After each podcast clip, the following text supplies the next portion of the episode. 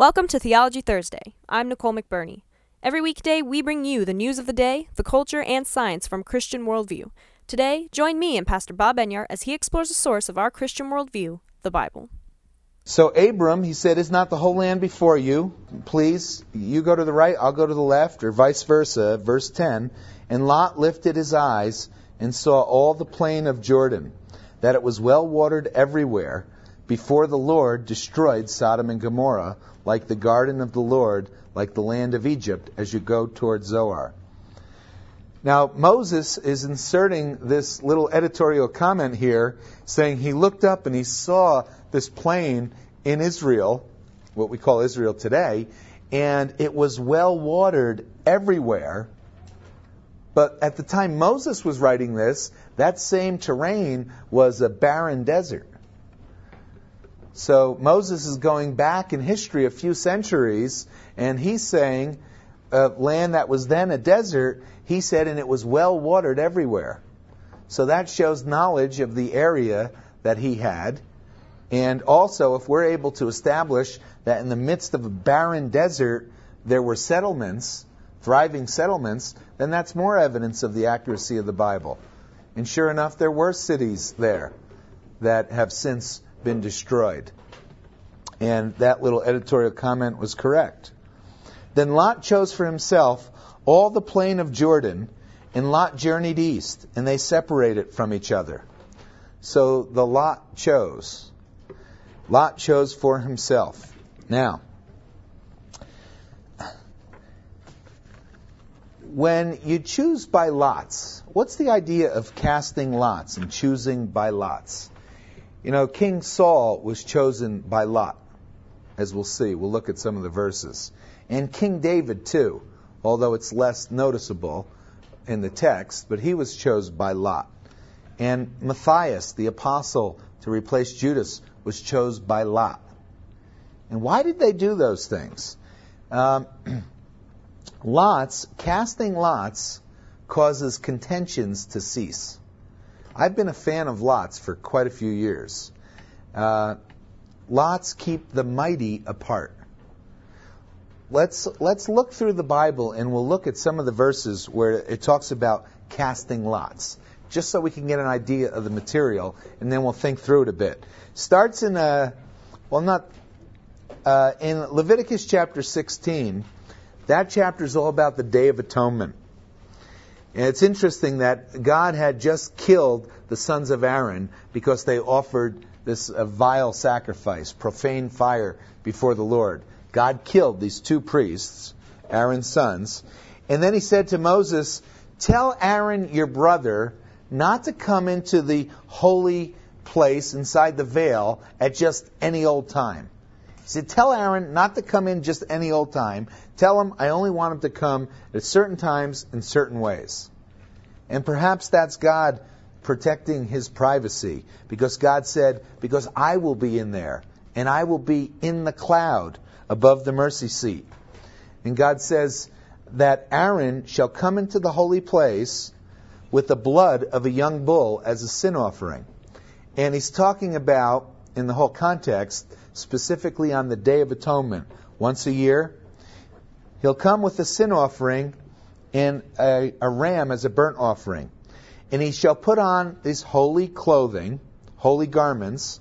He shall wash his body and then he shall take from the congregation of Israel two kids of the goats, two goats as a sin offering, and one ram as a burnt offering. And Aaron shall offer the bull as a sin offering, and make atonement for himself and his household. He shall take the two goats and present them before the Lord, and Aaron shall cast lots. He shall cast lots for the two goats one lot for the Lord, and the other for the scapegoat. And Aaron shall bring the goat on which the Lord's lot fell, and offer it as a sin offering. In other words, the Lord's lot, the one that represented God, whichever goat got that lot, then kill that goat. And that represented that Jesus Christ, the Son of God, would one day die as the sin offering for the sins of the world. But on the goat on which the lot fell to be a scapegoat, that goat shall be presented alive before the Lord, and he's released into the wilderness. Now, why would God do that two goats business?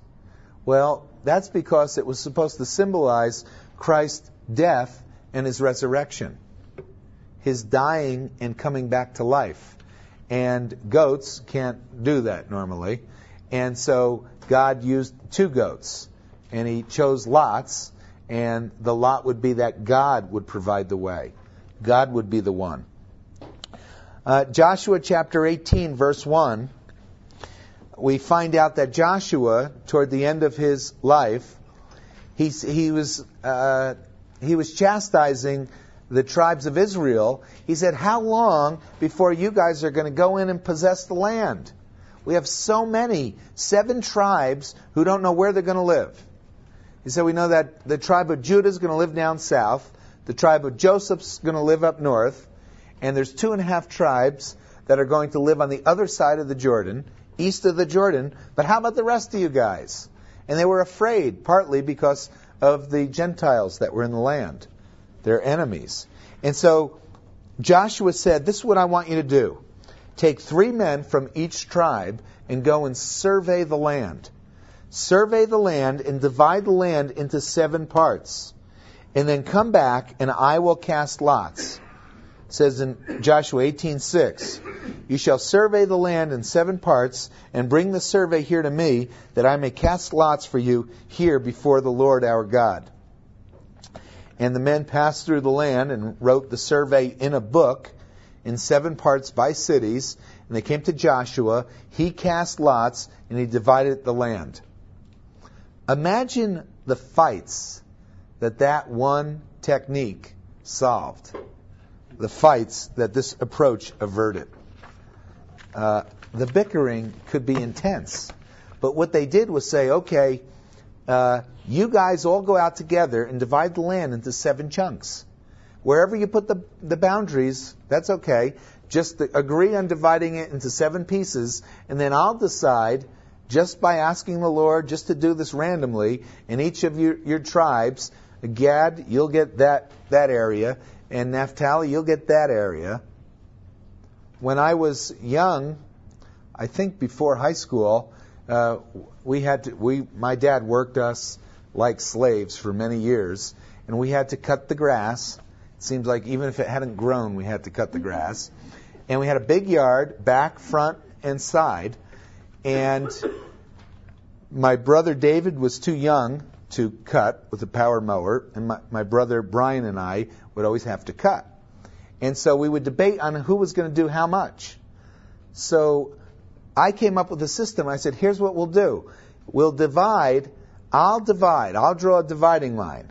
I'll say, okay, the front goes to here and the back starts here. And then you pick back or front. So I draw the line, you pick. And he said, no. I said, why not? He said, it'll be unfair. So I said, well, if it's unfair, then then uh, pick the side that's easier. He said, no. I said, okay, you draw the line. He was very young. He was probably in sixth grade or fifth grade or something. You draw the line, and then I'll pick which side I want. And he said, no. like, what's going on here? He said, no, I'll draw the line and I pick. Which is pretty funny. um, so uh, th- it is a way, if you have at least the semi-reasonable partner, it is a way of accomplishing uh, this kind of thing where you can have decisions that have to be made that could generate a tremendous amount of frustration and anger could be made without anger or without wasting weeks or months or years. Could you imagine if it was today in the U.S. Congress and they had to divvy up some land in seven portions and assign it to seven different ethnic groups? It could take 40 years.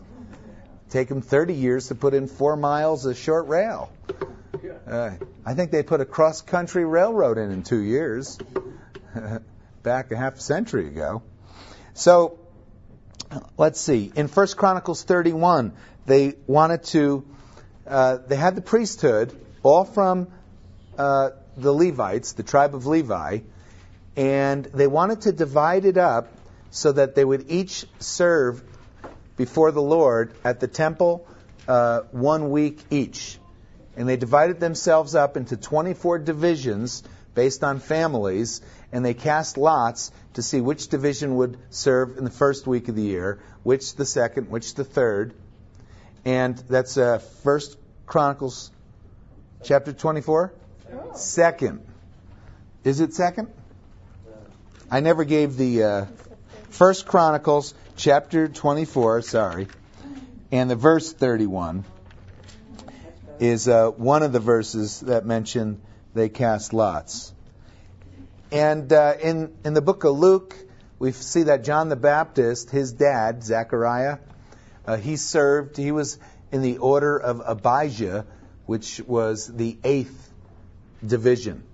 And so we sort of can figure out when John the Baptist's dad was serving at the temple. If we could put a few other historical details in place, and that's how people have tried to estimate if we know when John the Baptist was conceived, in what month, and probably what week, then we know six months later Jesus was conceived, because the text tells us that, and then nine months after that he would have been born.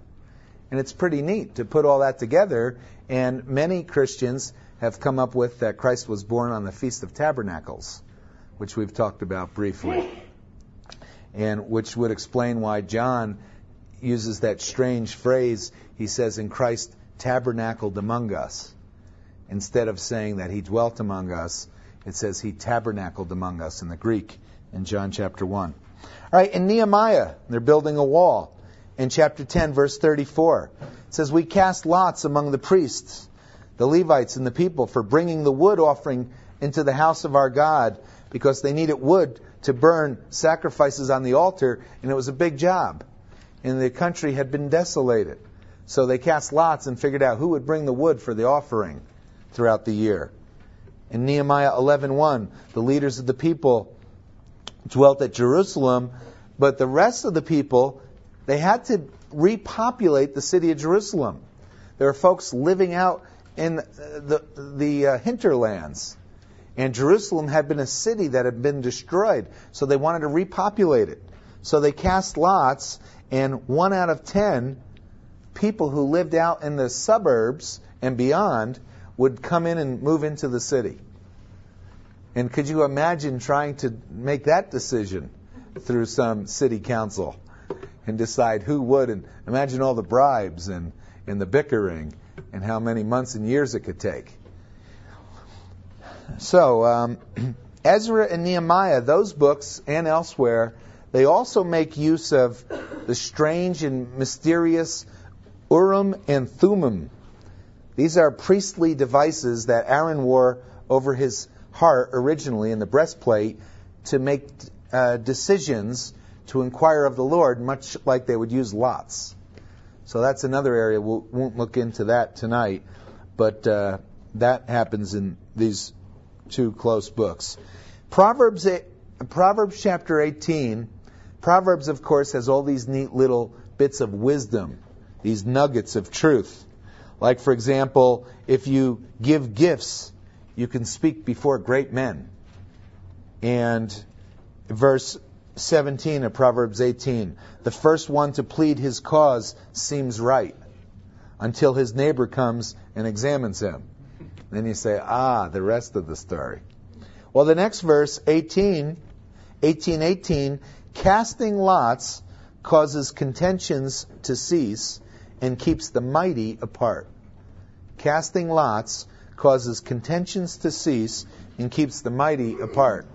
There are uh, a handful of Christian pro life parties in the country, political parties, and they all pretty much agree on how evil the government is, and they want so desperately to improve things, and it's so hard for them to build up any steam and get a critical mass where they could win elections, and it may never happen.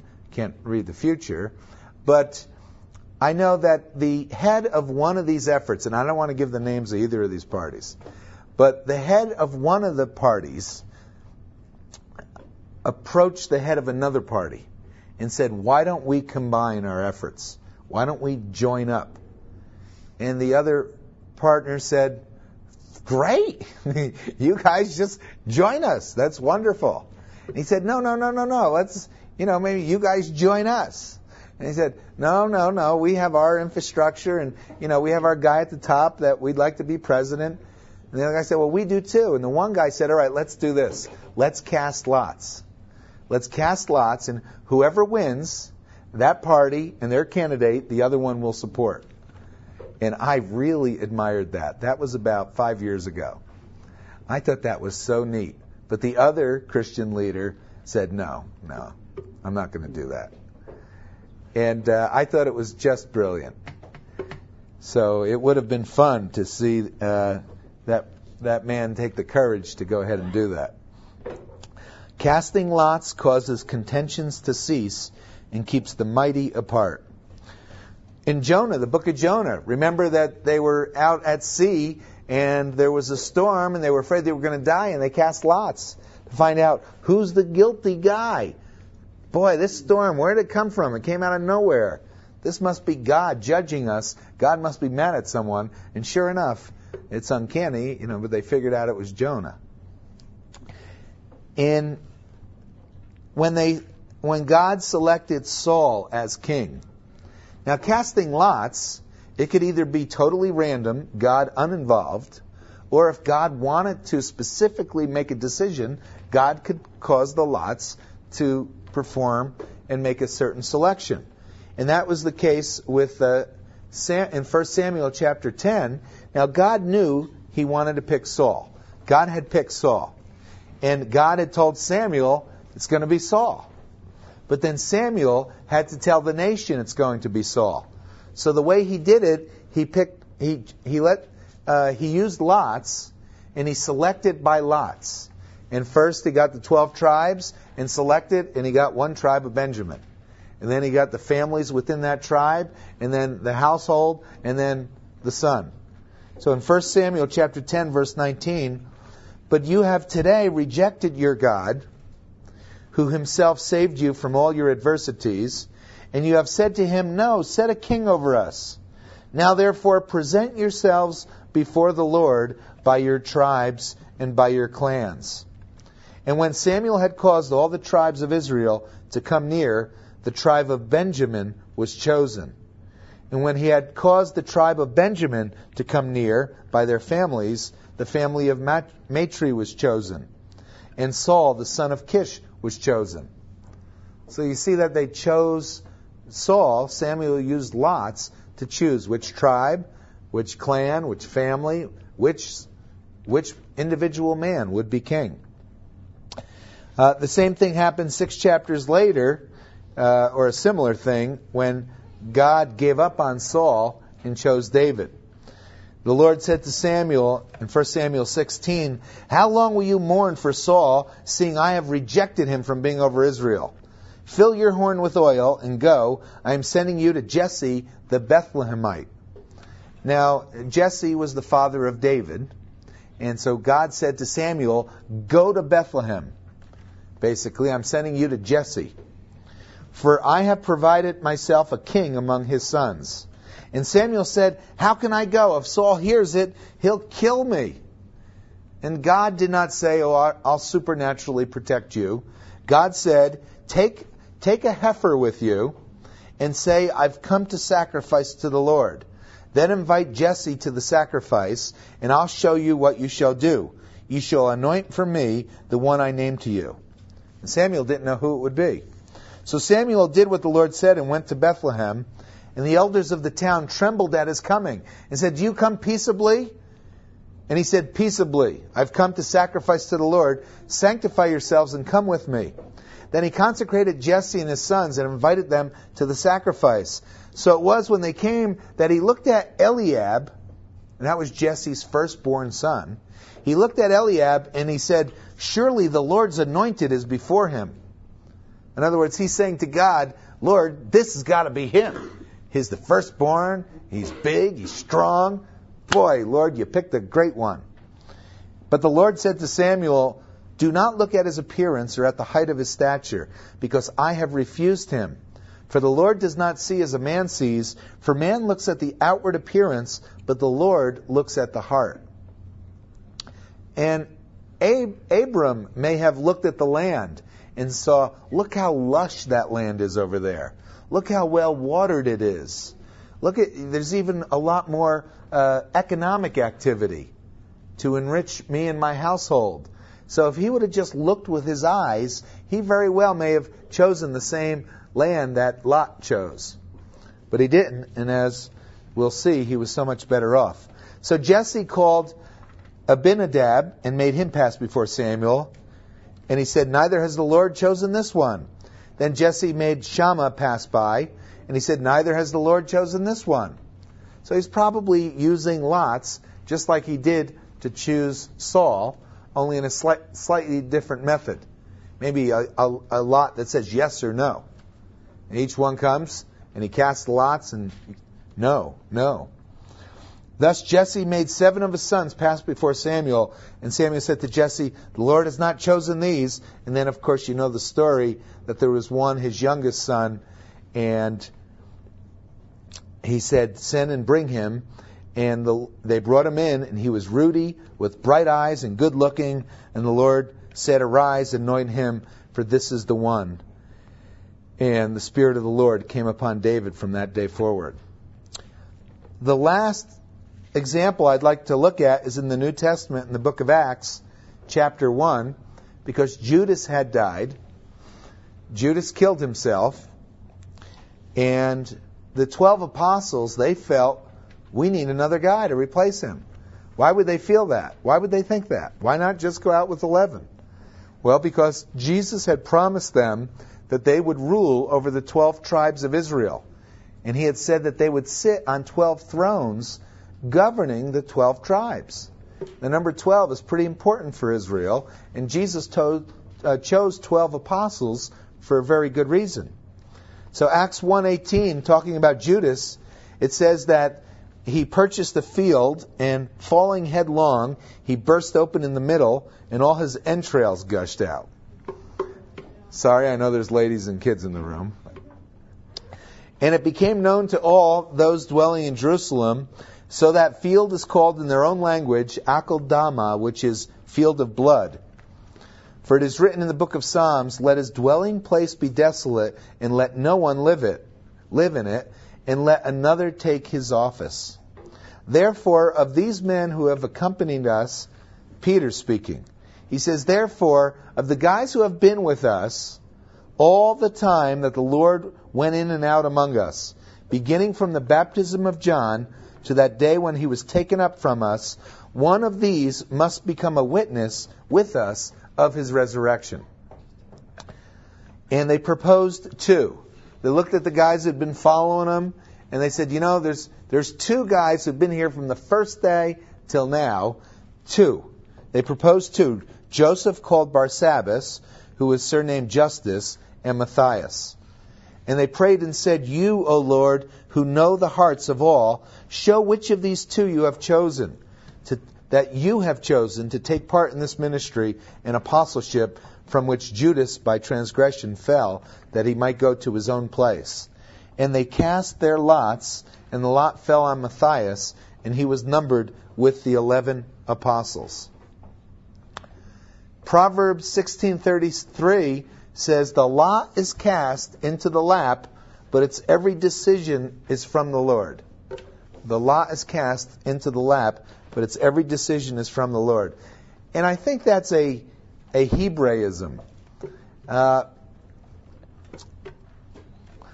a Hebrew in Hebrew thought, and in our thought too, I think, if we're Christians, every drop of water is from God because He created the universe. But that doesn't mean that God supernaturally rained down on your farm, on your dry farm, or that God intervened to flood your home in the canyon. Right? But we could say the rain is from God.